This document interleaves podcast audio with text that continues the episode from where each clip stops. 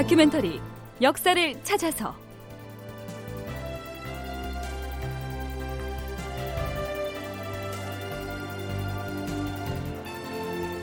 제 741편 임진왜란 전야 한중일 삼국의 숨막히는 외교전 극본 이상락 연출 최홍준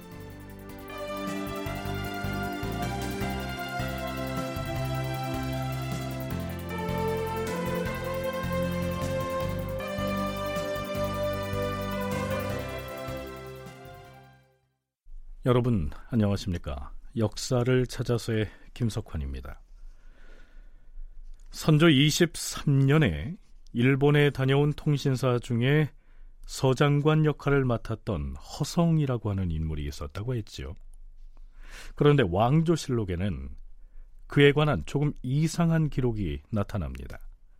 선조 24년 1월 9일치의 기사에 의하면요. 의군부 도사가 선조에게 이렇게 고한 것으로 돼 있습니다.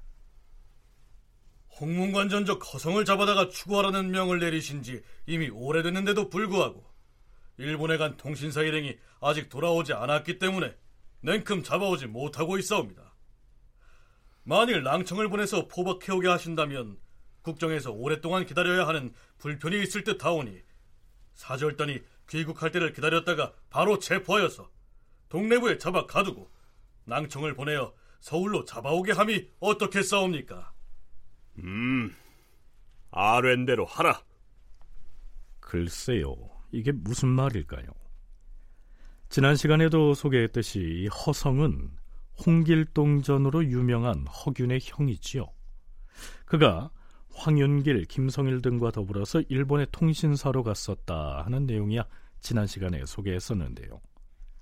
일본에서 돌아오자마자 체포돼서 부산의 동래부에 갇혔다. 뭐 이런 내용이 실록에 나타납니다. 자, 그런데요. 외교 사절로 일본에 갔던 그가 왜 잡혀갔는지를 유추할 만한 기록은 어디에도 없습니다. 사행 중이지만 쓰시마를 통해서 계속 이제 또 부산과 쓰시마 사이에는 배가 오가면서 어, 사행 중에 이제 활동들이다지 이런 이런 것들이 중간 보고가 계속 되는 것이죠. 그런데 거기에서 사신의 채무에 맞지 않는 예를 들어서 무역 장사를 했다라든지 그 다음에 뇌물을 받았다라든지 아니면 술 먹고 볼썽사나운 꼴을 보였다라든지 하면 사행 중에 일을 좀 안 좋은 일이 있었다라면 그거는 동네에 귀국하자마자 땅을 밟자마자 바로 수감이 되죠.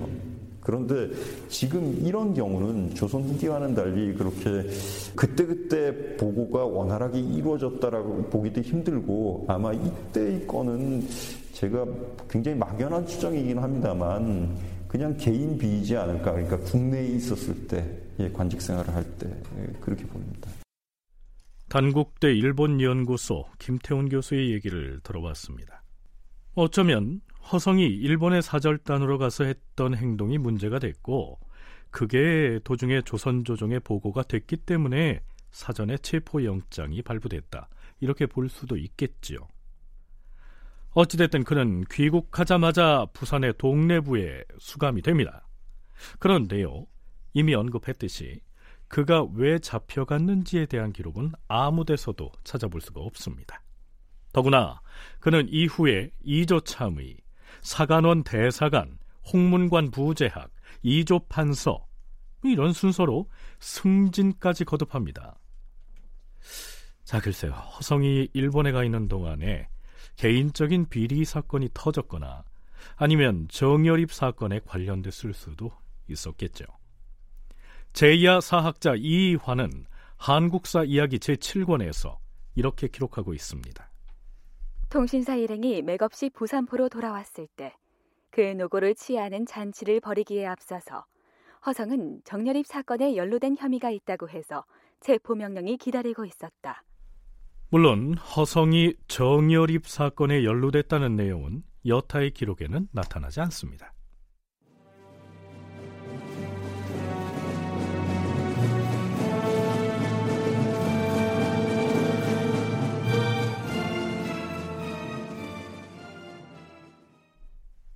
지난 시간에 일본에 다녀온 통신사 중에서 정사인 황윤길과 부사인 김성일의 보고 내용이 서로 달라서 조정의 여론이 시끄러웠다. 이러한 내용을 방송했었지요. 그들이 귀국할 때 대마도 출신의 승려 현소 등도 함께 따라왔습니다. 선조는 홍문관 전한 오억령을 그 일본 사신들을 접대할 선의사로 임명했는데요. 전하, 일본 사신이 머물고 있는 동평관에 가서 서로 이야기를 나눠본즉 매우 중요하고도 화급한 이야기를 들었기에 아뢰옵니다. 승려 현소가 말하기를 풍신수길이 내년에 우리나라를 거쳐 명나라 정벌에 나설 것이라고 확언하였사옵니다. 오억령은 이렇듯 자신이 들은 얘기를 정직하게 보고를 했는데 조정의 대소신료들이 깜짝 놀라서 그를 선의사에서 채직하라고 주청했고 결국 그는 파직이 되지요. 뭐라고 할까요? 요즘식으로 말하면 괜한 말을 전해서 사회 불안을 야기했다. 뭐 이런 죄목이겠죠. 일본 사신의 선의사를 홍문관 은규 심희수로 대신하게 하라. 선조는 일단 선의사를 바꾸기는 했는데요. 그래도 한편으론 불안했던 모양입니다. 일본의 통신사로 갔던 황윤길과 김성일은 일본 사신이 머물고 있는 동평관으로 가서 술과 음식으로 그들을 위로하면서 외국의 사정을 조용히 묻고 그 상황을 살피도록 하라. 그런데요. 대마도의 승려 현소는 김성일 등에게도 이렇게 말합니다. 중국에서 오랫동안 일본을 거절하여서 조공을 바치러 가지 못하였습니다. 이 때문에 풍신수길은 분하고 부끄러운 마음이 쌓여서 전쟁을 일으키고자 하는 것이에요. 만약 조선에서 먼저 중국 황제에게 주청하여서 일본이 조공할 수 있는 길을 열어준다면 조선은 반드시 무사할 것이고 일본 백성들도 전쟁의 노고를 덜게 될 것입니다. 지금 무슨 말을 하는 것이오? 어찌 대국인 명나라를 치겠다는 말을 입에 올리는 것이오? 그것은 대의로 헤아려 볼 때 결코 옳지 못한 일이오. 고려 시대에 있었던 일을 상기해 보세요. 고려가 원나라 병사를 인도하여 일본을 쳤었지요. 이 때문에 일본은 조선의 원한을 갚고자 하는 것입니다. 이런 생각을 가지는 것은 당연한 일이 아닙니까? 현소는 매우 절박하게 얘기하고 있었는데요. 김성일은 더 이상 대꾸하지 않습니다. 실록에선 이렇게 적고 있습니다. 현소의 말이 점점 패려하였으므로 김성일은 더 이상 캐묻지 못하였다. 패려하다 하는 말은 도리에 어그러지고 매우 사납다 이런 뜻이죠. 너희들이 감히 대국인 중국을 치겠다니 그게 말이 되느냐 이렇게 무시해 버렸다는 겁니다. 김성일이 현수에게서 들은 말을 선조에게 어떻게 전했는지는 기록에 나타나 있지 않아서 알 수가 없습니다. 자, 그런데요. 이 시기에 관직에서 물러나 충청도 옥천에 머물고 있던 전 성균관 교수 조헌이 한양 도성으로 올라옵니다.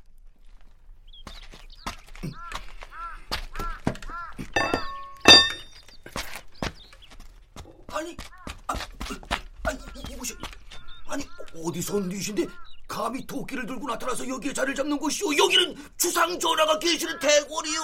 음, 여기가 대궐의 정문 앞이라는 것을 내가 모르는 줄 아느냐? 어, 보아하니 점잖은 선비인 것 같은데 이, 흉하게 도끼를 가지고 와서 너희들은 궐문이나 잘 지켜라. 나는 지부 상소를 올릴 것이다. 지부 상소의 부는 도끼를 뜻하는 글자입니다. 만일 내가 올린 내용을 받아들이지 않으려면 이 도끼로 내 머리를 쳐달라. 이런 뜻으로 도끼를 지참하고 올리는 상소를 일컫습니다. 이때 조헌은 궐문 밖에서 사흘 동안이나 한자리에 앉아서 이 비장한 내용의 상소를 올리는데요. 그 내용은 매우 깁니다. 여기에서는 요점만 간추려서 소개하죠. 근자에 듣자 하니 일본에 같은 사신이 돌아오자 외적의 선박이 우리나라의 해변에 와서 정박하고 있다고 하옵니다. 이들은 우리나라를 함몰시키고 중국을 침범할 것이 분명하옵니다. 이 외인들이 기회를 포착하여 갑자기 쳐들어올 경우 어떻게 막아내려 하시옵니까? 지금 해변의 방어는 너무도 허술하옵니다. 반드시 전투가 벌어질 지역인데도 아직까지 옛 한나라의 조충국과 같은 전략가도 나타나지 아니하고 원나라의 사신을 영접하지 말라고 항의했던 종몽주와 같은 이도 조정에는 없는 실정이옵니다. 만약 중국에서 풍신수길의 관계를 깨닫지 못하였다가 그들의 침략을 받는다면 당나라 때처럼 우리나라에 대한 노여움이 극에 달해 소정방의 군대가 고구려와 백제의 죄를 물은 것과 같은 일이 있게 될 것이옵니다. 그렇게 되면 전하께서는 어떻게 중국에 사과를 하시겠으며 신하와 백성들은 어떻게 죽음을 면할 수가 있겠사옵니까?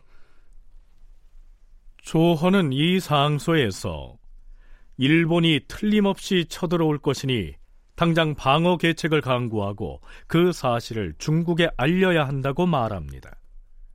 또한 전쟁이 일어날 걱정이 없다고 보고한 김성희를 통렬하게 비난하고 있기도 합니다. 황윤길 같은 이들이 이렇게 직접적으로 전쟁 대비를 어떻게 해서든지 빨리 해야 된다. 군사적 대비를 서둘러야 된다는 입장에 좀 명확하게.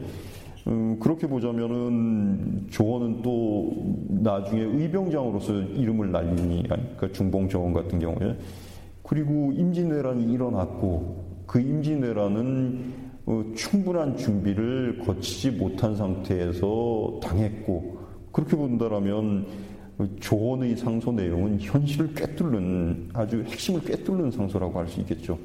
최소한 결과론적으로는 김성일보다 황윤길이나 조원이나 호성 같은 이들 전쟁 준비를 서둘러야 된다라고 어, 촉구했던 이들이 어, 우리가 보기에는 좀 더 현실적이지 않았나 싶습니다. 조헌의 주장은 매우 강경합니다. 전하, 지금 동평관에 머물고 있는 평이지와 현소의 목을 배도록 명하시옵소서. 실에게 명하시어 그자들의 머리를 중국의 황제에게 바치게 하시옵소서.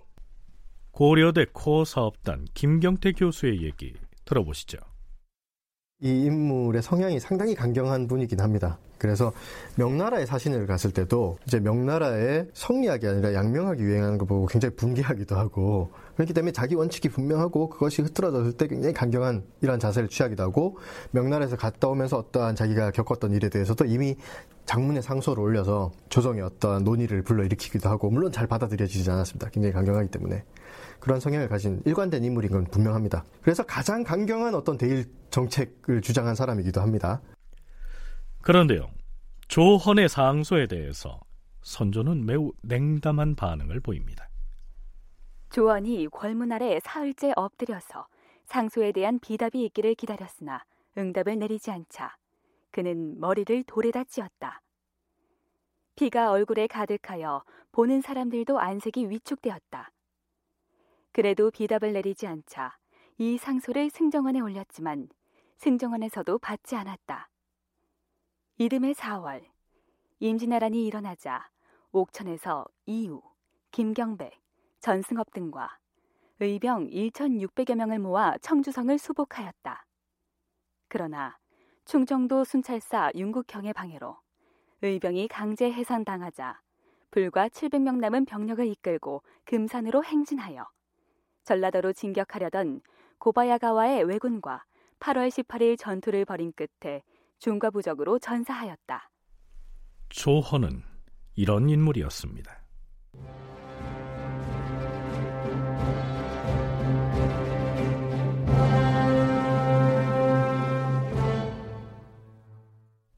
자, 이제부터는 토요토미 히데요시가 중국을 침략하려고 한다는 사실을 과연 명나라에 알릴 것이냐, 말 것이냐, 이것을 두고 당시 조선 조정에서 일어났던 논란을 짚어보겠습니다. 참고로 조선에서 중국에 파견하는 사신을 기록에 따라서는 주청사라고도 하고요. 진주사 또는 주문사라고 표기하기도 합니다. 이 모두가 조선이 중국에 보냈던 비정규적인 사신을 일컫는 말입니다. 다만 성절사는 중국의 황제나 황후의 생일을 축하하기 위한 목적으로 파견했던 사신이죠. 우리 통신사가 일본에서 가져온 국서는 물론이고 지금 우리나라에 와 있는 일본국 사신 현소로부터 확인한 바에 따르면 감히 풍신수길이 중국을 치려고 하는 것은 사실인 듯하다. 그런데 이 사실을 주청사를 보내서 중국에 알려야 할 것이냐 말 것이냐 알린다면 무엇라고 알릴 것이냐 이 문제를 결정해야 한다. 경들은 의견을 말해보라. 전하, 만일 명나라의 그 사실을 액면 그대로 보고한다면 그 사실을 어떻게 알았느냐고 물을 것이옵니다. 그러면 일본의 통신사를 보낸 사실을 황제에게 고해야 하는데 그리 되면 우리가 왜곡하고 사사로이 통교를 했다고 문책을 당할 것이옵니다. 그러니 아예 이런저런 사실을 중국에 알리지 말고 숨기는 편이 나을 것이옵니다. 감히 중국을 치겠다는 것은 바다 건너 오랑캐 놈들이 우리를 협박하기 위한 엄포에 지나지 않사옵니다. 하운데 그들이 협박하는 말을 경솔하게 황제에게 고했다가 나무람을 자초할 필요는 없을 것이옵니다. 아니옵니다. 대의로 미루어 생각을 해봤을 때 이것은 숨겨서는 아니 될 일이옵니다. 만일에 알리지 않고 숨겼다가는 뒷날 어떤 화가 닥칠지 모릅니다. 당연히 주청사를 보내서 사실대로 고해야 하옵니다. 우리가 통신사를 보냈고 일본이 또한 답방 사신을 보내와서 국서를 서로 교환했다는 사실까지 모두 고해 바친다면 틀림없이 문책을 당할 것이옵니다. 하지만 외국이 중국을 침략할 것이라는 사실을 우리 조선이 아닌 다른 나라를 통해서 알게 된다면 중국은 틀림없이 우리를 의심할 터인데 그렇게 되면 우리는 뭐라 변명을 할 것이옵니까? 그렇다면 이번에 어차피 성절사가 중국에 가야 하니까 그 편에 중원사도 함께 보내서 황제에게 고하되 일본이 내년 중국으로 쳐들어갈 것이란 말은 하지 말고 또한 통신사가 일본을 내왕했다는 사실 역시 주달하지 않는 것이 좋겠사옵니다. 하, 그럼 그 사실을 어떻게 알았느냐고 물으면 그것이야 뭐 우리 바다로 표류해온 외인들로부터 들었다고 하든지 논란이 분분한데요. 그렇다면 이 논의 과정에서 누가 어떤 의견을 피력했을까요? 조선 중계학자 이성령이 정리한 편년체에 사서 1월록에는 이렇게 기술돼 있습니다. 임금이 외국에 대한 일을 중국에 알릴 것인가를 두고 신하들에게 의논하였다. 영의정 이산해 등은 명나라에서 우리가 외국과 사통했다고 문책할 것이니 숨기는 것이 좋겠다고 하였는데 대사원 윤두수만은 명나라에 자세하게 알려서 사대의 성의를 다하자고 하였다. 좌의정 유성룡은 오랑캐 놈들이 협박하는 말을 황제에게 경솔하게 주달했다가 나무람을 자초할 필요가 없다고 하였다. 그런데요, 유성룡이 쓴 징비록을 보면 이산해는 중국에 알리는 것을 반대했지만 유성룡 자신은 적극 찬성한 것으로 나옵니다. 이산해가 차라리 숨겨두고 알리지 말자 이렇게 말하자 유성룡 자신이 어전해서 이렇게 주청했다는 것이죠. 어떤 일이 있어서 이웃나라인 일본과 왕래하는 것은 국가로서 피할 수 없는 일이옵니다. 지금 사실을 숨기고 알리지 않는다면 대의에도 옳지 않을 뿐 아니라 일본이 실제로 침범할 계획이 있다는 사실을 중국이 다른 곳을 통해 알게 된다면 우리나라가 일본과 공모를 해서 숨긴다고 의심을 할 것이옵니다. 그러면서 유성룡은 이렇게 덧붙이고 있습니다. 내가 이렇게 주장하자 조정에서 내 의견에 찬동하는 사람이 많아서 마침내 김응랑 등을 중국에 보내 사실을 서둘러 알리게 하였다. 그런데요. 조선 중기의 문신 김상헌은 자신이 쓴 석실 어록에서 유성룡을 이렇게 비판합니다. 그때 유성룡은 중국에 알릴 필요가 없다고 주장하였다. 그런데 유성룡은 징비록에서 자기가 홀로 알리자고 아뢰었다고 하였다. 그래서 윤군수는 말하기를 유성룡이 임진년의 일을 기록한 것이 공평하지 못하다. 모든 잘된 것은 다 자기에게 공을 돌려 앗아갔다라고 하였다.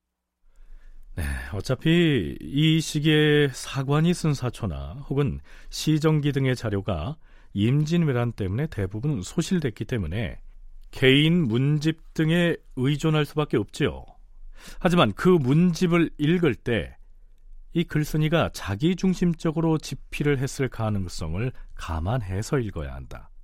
이러한 교훈을 시사하는 대목입니다. 자, 그건 그렇고요. 조선에서 일본이 중국을 침략할 것이라고 하는 사실을 명나라 황제에게 알리느냐 마느냐로 논란을 벌이고 있는 이때 그렇다면 중국에서는 일본의 이러한 움직임을 전혀 모르고 있었을까요? 아니었습니다. 김경태, 김태훈 두 전공학자의 얘기 들어보시죠.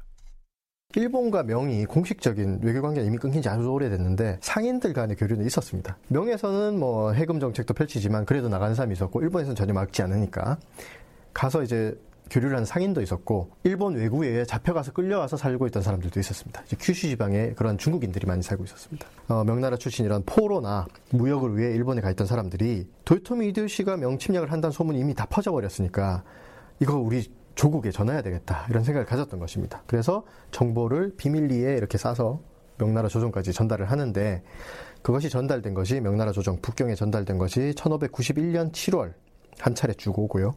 그다음에 1592년 3월 전쟁 일어나기 1개월 전에 중국에 도착했습니다.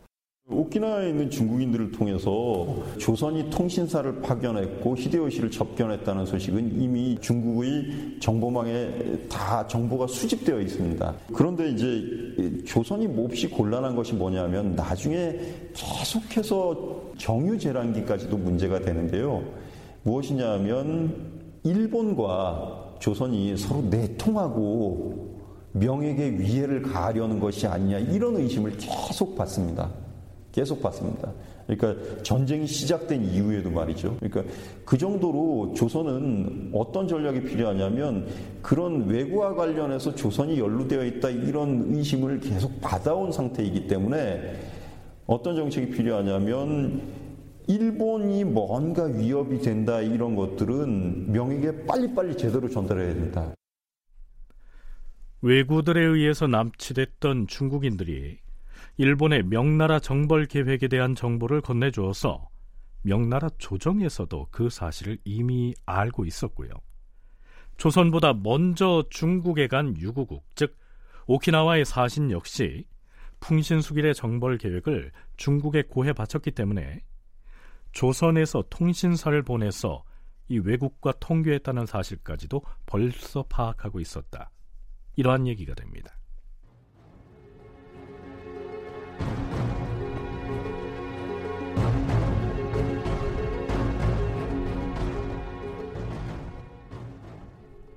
드디어 명나라 황태자의 생일을 축하하기 위한 하성절사로 이조 참판 김응남이 선정돼서 사인길에 나섭니다.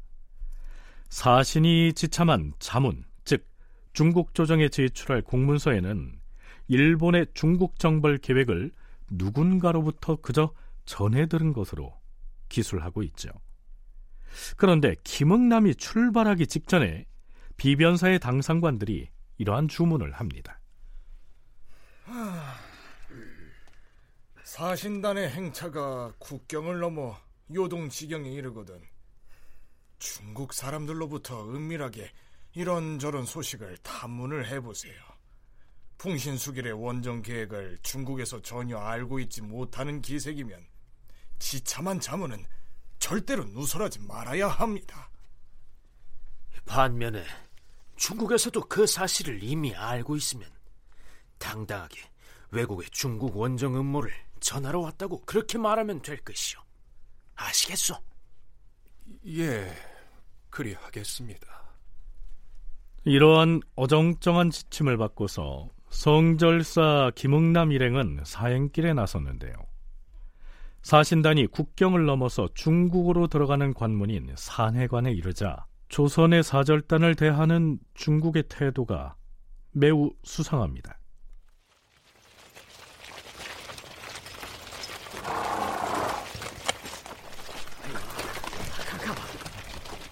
그 조선에서 온 저 사신단이 아니야? 응? 아, 그러네.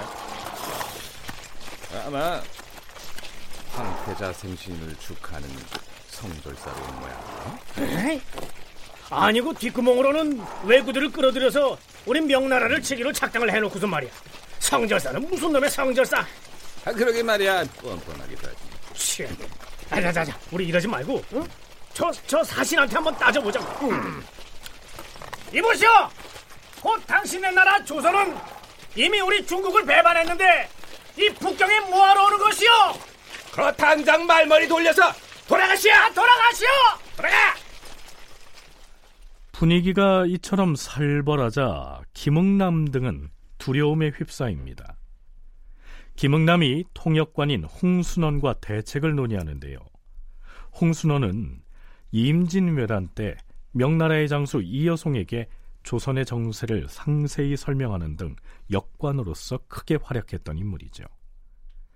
임금으로부터 당릉군이라고 하는 군호를 하사받을 만큼 선조의 신임이 두터웠던 인물입니다.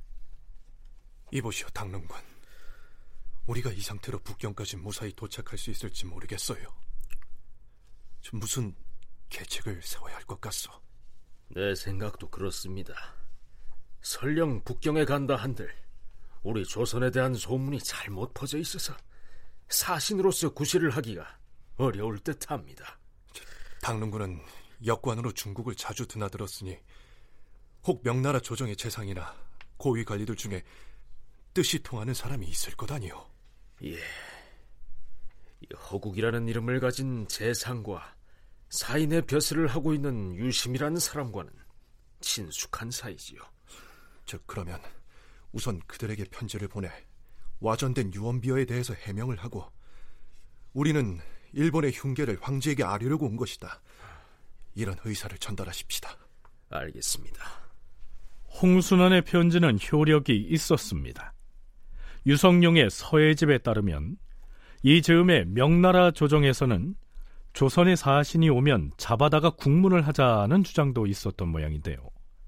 허국이라고 하는 재상이 조선이 외국과 결탁해서 우리 명나라를 칠 국리를 했을 리가 없다. 이렇게 극구 변명을 해줘서 분위기가 달라집니다.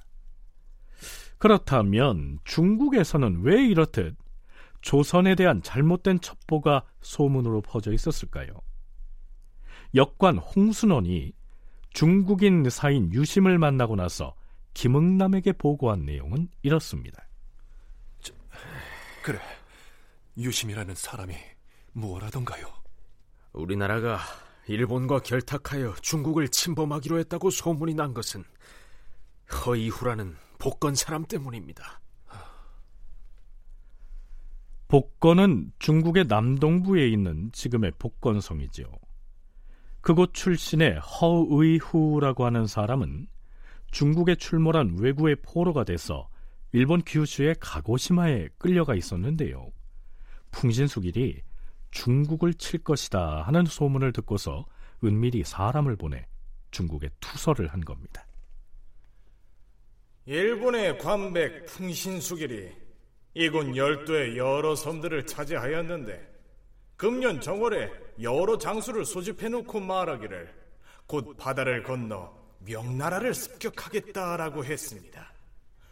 그 후 유구국에서 승려를 보내 조공을 바치자 풍신수길이 금 100냥을 하사하면서 말하기를 내가 중국을 원정하려고 하는데 너희 나라 유구국으로 하여금 안내를 맡도록 할 것이다. 내가 지혜를 발휘하여 병사를 이끌고 출정하면 마치 거센 물결이 모래톱을 무너뜨리듯 혹은 예리한 칼로 대나무를 쪼개듯 할 터이니 어느 성인들 무너뜨리지 못하겠으며 어느 나라인들 멸망시키지 못하겠는가? 나는 중국의 황제가 되고 말 것이다. 풍신수길이 이렇게 호언장담을 했다는 것입니다. 그리고 고려가 일본에 조공을 바친 것은 지난해부터였습니다.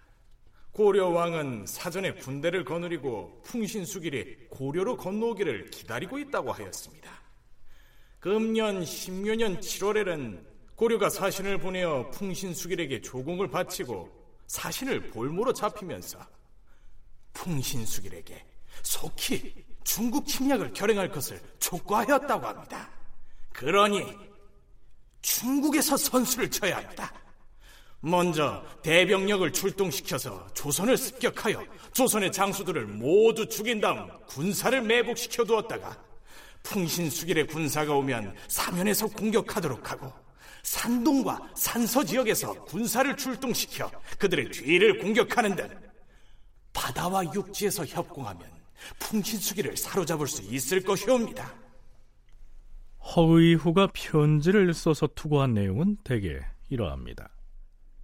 그는 조선을 고려라고 했을 뿐만 아니라 마치 조선이 일본의 조공을 바치면서 그들의 앞잡이가 돼서 중국을 칠 계책을 세우고 있는 것처럼 허무맹랑한 얘기를 늘어놓고 있는 것이죠. 조선에서 통신사를 보낸 사실을 풍신수길이 그렇게 왜곡해서 일본 열도 전체와 오키나와에까지 대대적으로 선전을 했던 것이죠.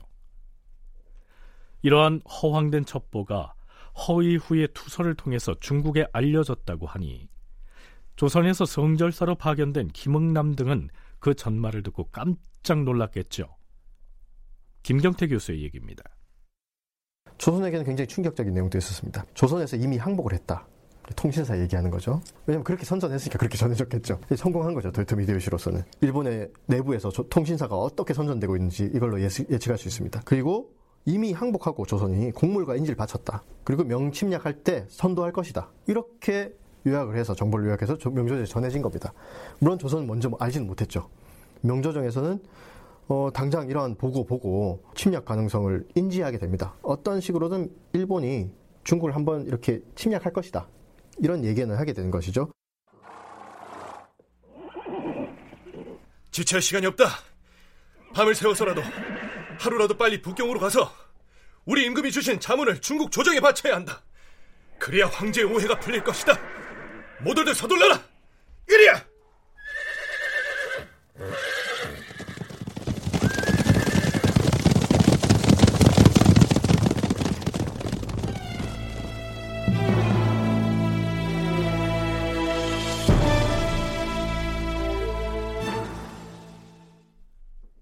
북경에 도착한 사절단은 선조의 명의로 작성한 자문을 중국 조정의 예부에 제출해서 접수를 했겠죠. 이때 중국의 황제는 명나라 제13대 황제인 만력제였습니다. 그렇다면 이 만력제는 조선에서 보내온 자문을 보고 어떤 반응을 보였을까요? 조선의 수차 사신으로 온 적이 있는 한세능이라고 하는 중국 관리가 조선 사절단에 찾아와서 전해온 내용은 이렇습니다. 황제 폐하께서는 이번에 조선에서 온 성절사가 과연 외국의 망동 음모를 사실대로 알리는지의 여부를 보아서 판단을 하시겠다고 하였소. 그런데 황제께서 조선에서 예부에 올린 자문을 읽으시고 심히 기뻐하시었어요. 사실 자문의 내용 중에 통신사가 일본을 왕래했다는 내용도 빠졌고요. 일본이 명나라를 칠 것이라는 얘기 역시 그저 표류해온 일본인한테서 들었다 이렇게 모호하게 둘러댔음에도 만력제가 그처럼 기뻐했다고 하니까요. 사절단 일행은 우선 가슴을 쓸어내렸겠죠. 더구나 황제가 사신에게 연회를 베풀기도 합니다.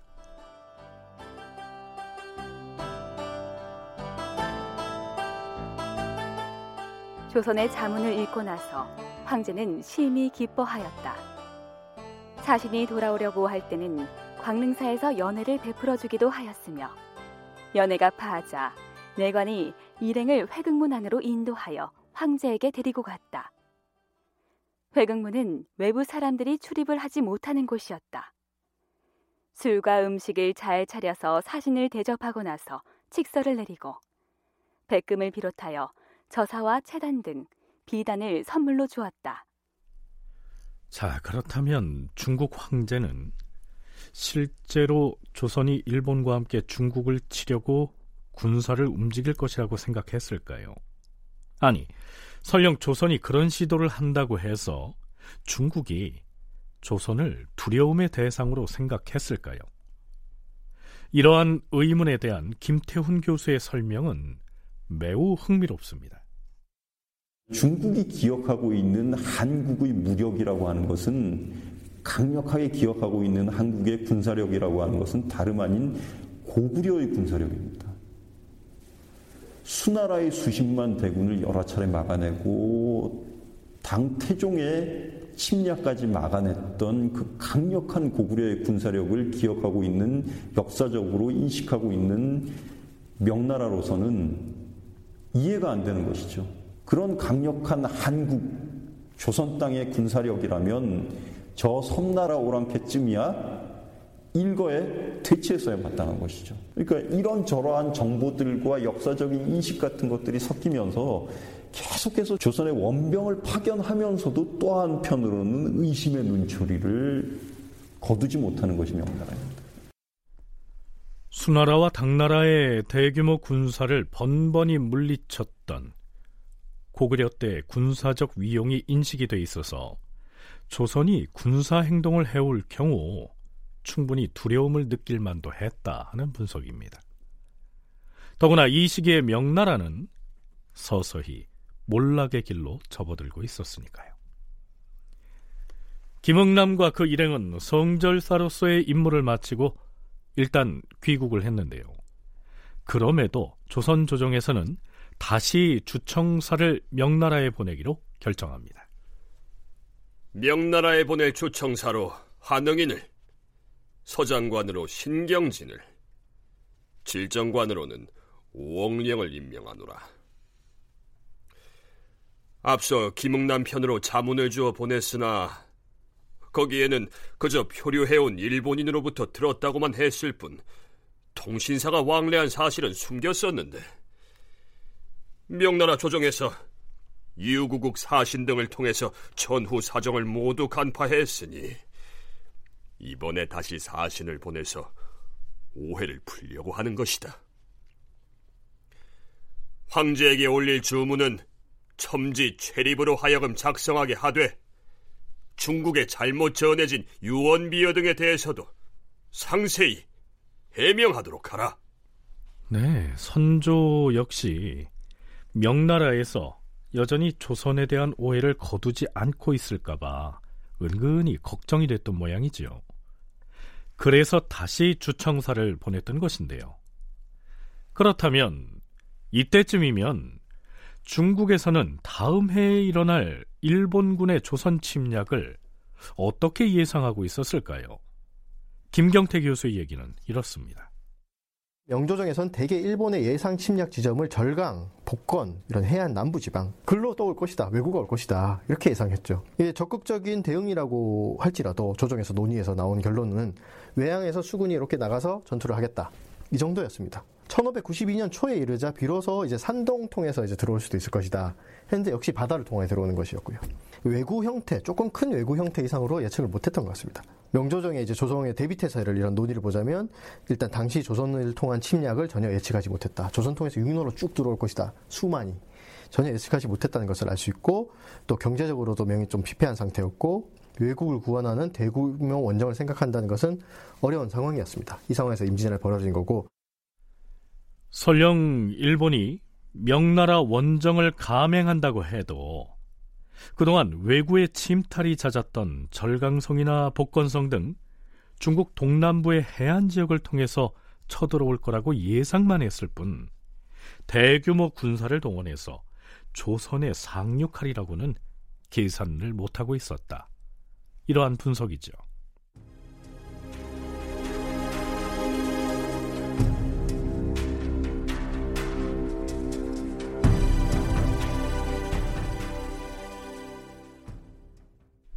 자, 그렇다면 황윤길과 김성일 등이 일본의 통신사로 갔다가 귀국을 할 때 그들을 따라와서 그동안 동평관에 머물고 있었던 대마도 출신의 승려 현소와 대마도주인 소요시토모 등은 지금 어떻게 되었을까요?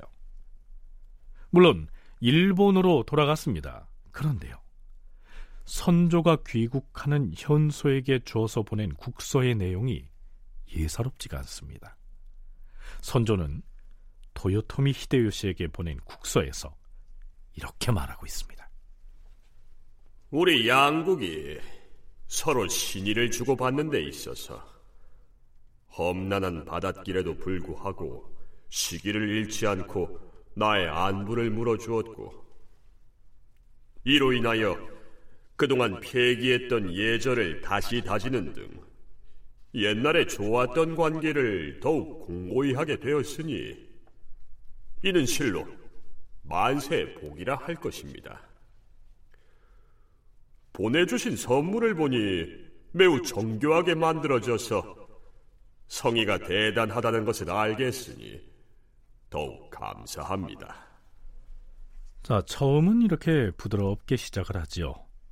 선조는 일단 이렇게 의례적인 인사로 형식을 갖춘 다음 본격적으로 풍신수길이 보낸 국서의 내용을 비판합니다. 다만 두 차례에 걸쳐 보내주신 서신은 그 내용이 매우 장황한데다 중국에 쳐들어가려고 하니 우리나라가 앞장서서 도와달라는 말을 하였는데 어찌 이런 말을 할 수가 있습니까? 우리나라의 입장에서 말한다면 우리가 상국으로 섬기는 중국을 침범한다는 따위의 말은 문자로 거론할 수도 없고 말도 안 될 뿐 아니라 조선과 일본이 서로 교린하는 의도 아니어서 감히 이렇게 털어놓는 것이니 용서하였으면 합니다. 귀국 일본도 한때 바다를 건너서 조공을 바치기 위하여 북경에 이르기도 하였지 않습니까? 더구나 우리나라는 대대로 중국 황제에게 조공을 착실히 바쳐왔으며 제후국으로서의 법도를 어기지 않았기 때문에 중국이 우리나라 대하기를 내복처럼 여겼으며 알려줄 일이 있으면 반드시 먼저 알려주었고 어려움이 있으면 서로 도와주는 등 마치 한 집 식구나 혹은 부자지간과 같은 친분이 있었습니다. 이러한 사실은 귀국도 일찍이 들어서 알고 있는 터이고 천하가 모두 아는 사실입니다. 중국이 우리나라를 내복처럼 여기고 두 나라의 관계가 부자지간과 같다라고 했습니다. 여기에서 내복은요, 글자 그대로 속옷입니다. 지금의 시점으로 판단을 하자면 매우 낯간지러운 사대 의식을 담고 있는 표현이죠. 자, 이어서 선조는 중국을 군부 이렇게 칭하고요. 조선과 일본을 신하로 낮추어서 표현합니다. 신하가 된 자들끼리 서로 작당을 하면 하늘이 반드시 죄를 줍니다. 그런데 더구나 군부를 버리고 이웃나라와 작당할 수 있겠습니까? 남의 나라를 치는 데 관한 질문은 인을 숭상하는 자로서는 듣기조차 부끄러워하는 법인데 하물며 군부의 나라에 대해서야 어떻겠습니까? 우리나라 사람은 본래 예의를 가졌으므로 군부를 존경할 줄 알고 있으며 윤리와 규범 따위를 실추시키지 않았습니다. 따라서 우리가 일본과 후하게 교분을 한다 하여서 하늘이 정한 도리를 바꿀 수는 없습니다. 이것은 절대 분명한 사실입니다. 마지막으로 선조는 풍신수길이 명나라를 치겠다는 배경을 이렇게 간주하고는 매섭게 비판을 합니다. 모르긴 해도 귀국이 지금 분노하고 있는 것은 오랫동안 중국의 버림을 받아서 예의를 드러낼 곳이 없고 관시를 서로 통할 수가 없어서 만국이 옥백을 교제하는 대열에 나란히 서지 못하는 것을 수치로 여기는 것에 지나지 않는 듯합니다. 그렇다면 어찌하여 그 까닭을 찾아서 자신의 도리를 다해보려 하지는 않고 좋지 못한 계획에 의존하려 하십니까? 이러한 발상은 너무나도 생각을 제대로 하지 못한 처사라고 하겠습니다. 네. 간단하게 정리를 좀 해보죠. 그러니까 선조는 풍신수기를 향해서 너희들이 중국을 정벌하려고 하는 것은 중국으로의 길이 막혀서 무역을 할 수도 없고 또한 중국의 제후국들이 황제를 아련할 때 받아오던 그 예물을 받지 못해서 그걸 수치로 여긴 때문이 아니냐 이렇게 비아냥되고 있는 것이죠. 한국사 이야기 시리즈의 저자 이화는 조선과 일본의 7년 전쟁에서 이렇게 꼬집고 있습니다. 선조의 이 국서는 일본 측의 우호를 제의하기는커녕 억장을 지르는 내용이었다. 이렇게 되면 중지하고 싶은 일도 불끈해서 내지를 수밖에 없었을 것이다. 조선의 동정을 살핀 요시토모는 사태가 매우 심각하다고 판단했다. 두 나라 사이에 전쟁이 일어나면 중간에 낀 스시마가 가장 큰 피해를 입는 것은 뻔한 이치였다. 더구나 그는 풍신수길에게 반드시 조선의 국왕이 일본에 입조할 것이라고 큰 소리를 쳐왔다. 온갖 꾀를 부려 통신사 파견은 실현시켰으나 일본에 대해서만은 콧대가 높은 조선 임금이 일본에 들어가 도요토미 히데요시에게 절을 올릴 리가 없었다. 전쟁이 터지면 자신에게도 책임이 돌아올 수밖에 없었다. 그래서 어떻게든 전쟁을 막아보기 위해서 안간힘을 쓰고 있었는데 풍신수기를 모욕하고 또 조롱하는 내용의 국서를 가지고 귀국하게 했으니까요. 이건 뭐 발길이 떨어지지 않았겠지요.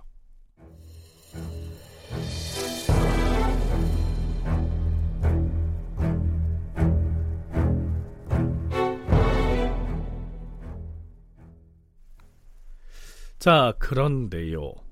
일본으로 돌아갔던 대마 도주 소 요시토모, 즉 평이지가 단신으로 다시 현해탄을 건너오게 됩니다.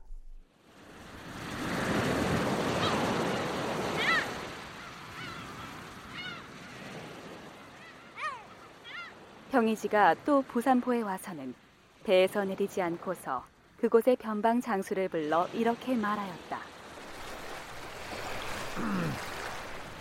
내 말 잘 들으시오. 지금 일본은 전쟁을 하려는 것이 아니오. 명나라에 가는 길을 터서 서로 통호하려고 하는 것이오. 그러니 조선에서는 이러한 뜻을 중국에 주청하여 준다면 매우 다행이겠으나 그렇지 않으면 만일 그렇게 하지 않는다면 일본과 조선의 관계가 좋지 않게 될 것이요. 이것은 매우 중대한 일이므로 내가 직접 바다를 건너와서 이렇게 알려주는 것이요. 네, 대마도주의 이 말 정말 간절하게 들리지 않습니까? 대마도조 평이지는 이렇게 절절하게 마지막 중재를 시도하고 있습니다. 자, 이러한 중재를 조선 조정에선 과연 어떻게 받아들일까요? 부산포의 변장이 이 사실을 조정에 아뢰었다. 그러나 조정에서 아무런 답도 하지 않았다. 하는 수 없이 평이지는 일본으로 되돌아갔다. 이후로는 해마다 조공 오던 대마도의 선박은 다시 오지 않았다. 또한 외관에는 항상 수십 명은 머물고 있었는데 점차 일본으로 되돌아가 버리고 임진년 봄에 와서는 온 외관이 텅 비게 되었다. 자, 일본인의 거주 공간이었던 외관에서 일본 사람들이 모두 철수했다? 이 사실은 과연 무엇을 의미할까요? 네, 이제 곧 전쟁이 임박했다는 얘기죠.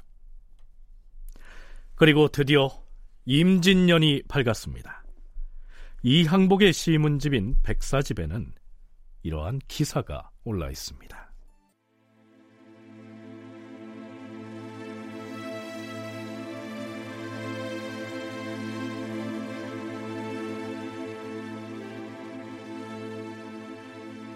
임진년 3월 보름 권원릉에 제사를 지내려고 재관이 열을 지어서 늘어섰는데 호련 위쪽에서 슬프게 흐느끼는 소리가 나는 듯하였다.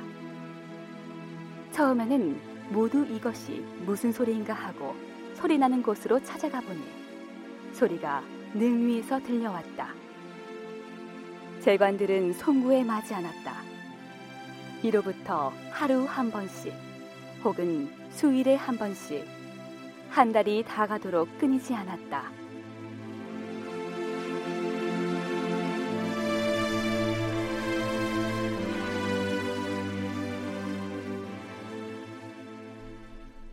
건월릉은 태조 이성계의 묘소입니다. 자, 그런가 하면 박동량의 역사책 기재잡기에는 이러한 내용이 올라 있기도 합니다. 운봉의 팔량치에는 피바위가 있는데 이것은 태조가 외장을 쳐 죽인 곳으로 돌 위에 아롱진 피가 지금껏 생생하다. 임진년에 이 바위에서 피가 흘렀으니 참으로 괴이한 일이다.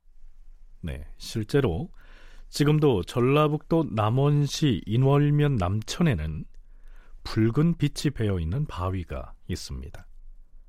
고려 후기에 왜구들이 극성을 부릴 때 이성계의 화살에 맞은 왜구의 대장 아지발도가 흘린 피로 인해서 붉은색이 됐다는 전설이 지금까지도 전합니다.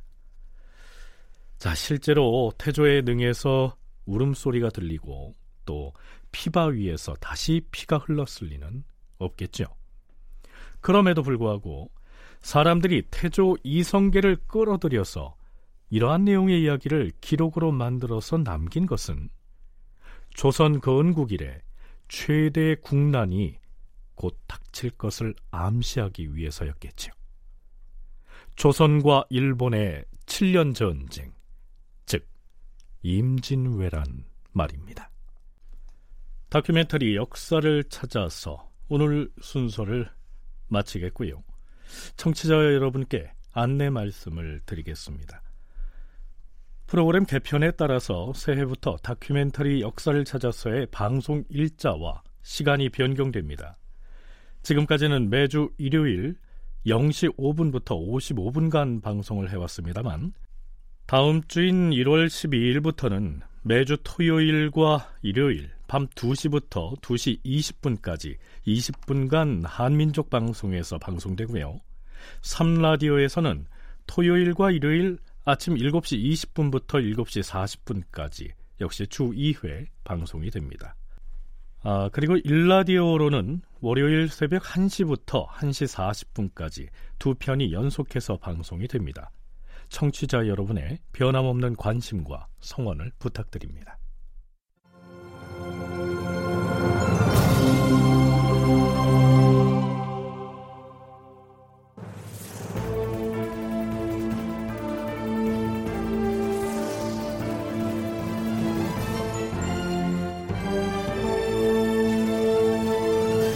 다큐멘터리 역사를 찾아서 제 741편 임진왜란 전야 한중일 삼국의 숨막히는 외교전 이상락 극본 최용준 연출로 보내드렸습니다.